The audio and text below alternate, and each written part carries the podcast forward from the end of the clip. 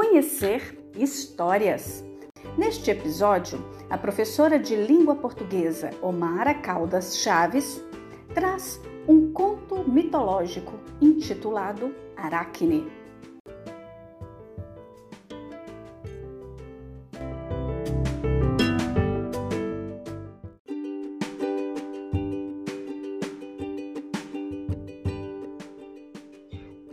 Vou te contar um mito sobre como surgiu a primeira aranha na Terra.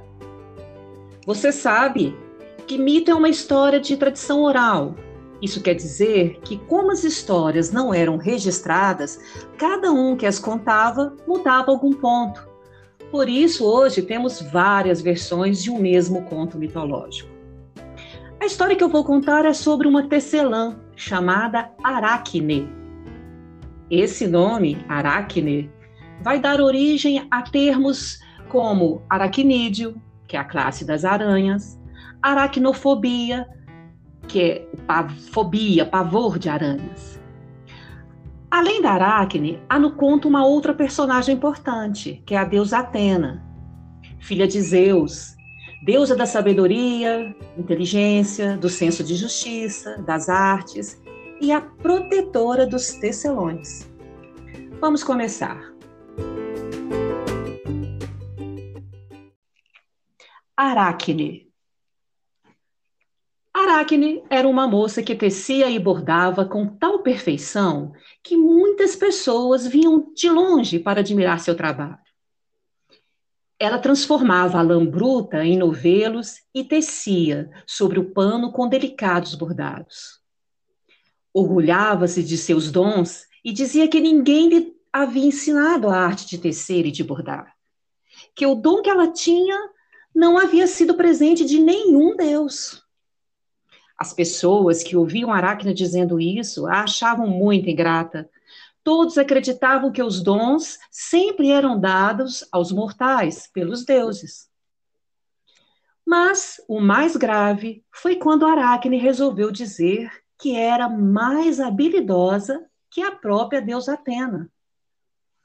Todos sabiam que mais cedo ou mais tarde Aracne seria castigada por ser tão orgulhosa e vaidosa, julgando-se superior à deusa Atena. A deusa Atena, como sempre, muito paciente, disfarçou-se de uma velhinha e resolveu aconselhar Aracne a não desafiar os deuses a não ser tão convencida. A velhinha, que era a deusa disfarçada, teceu na frente de Aracne uma cena em que mortais eram castigados por ousarem desafiar os deuses, tentando assim mostrar para Aracne o que podia acontecer se ela continuasse com aquela postura. Mas a jovem nem se importou com o conselho e disse: Não tenho medo da deusa.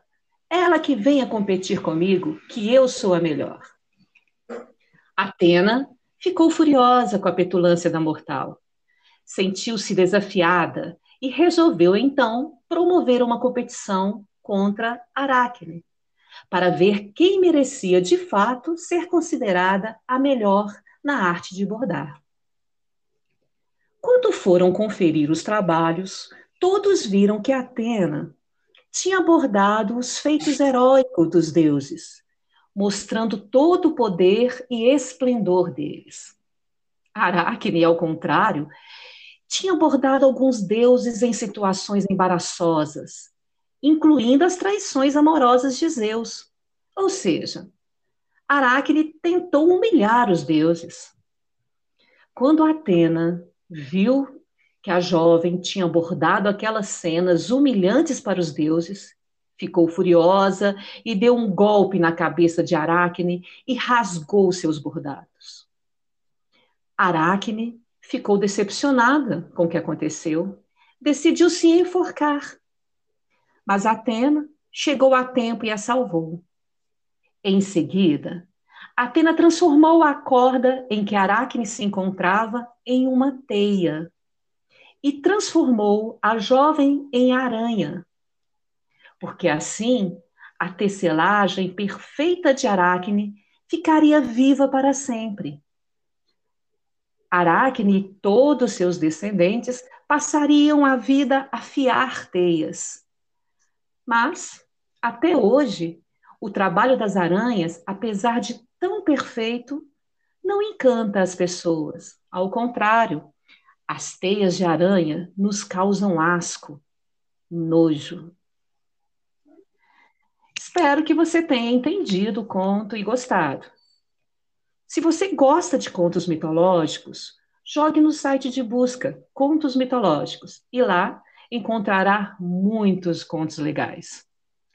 E fica a dica: toda vez que você ler um conto mitológico, tem que estar atento a duas coisas. O mito sempre vai explicar o surgimento ou o porquê das coisas e vai propor uma reflexão.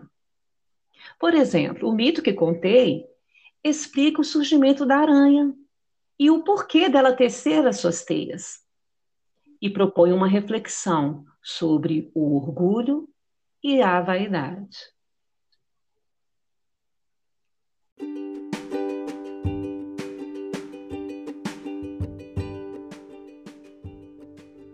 Este foi mais um episódio de Conhecer Histórias.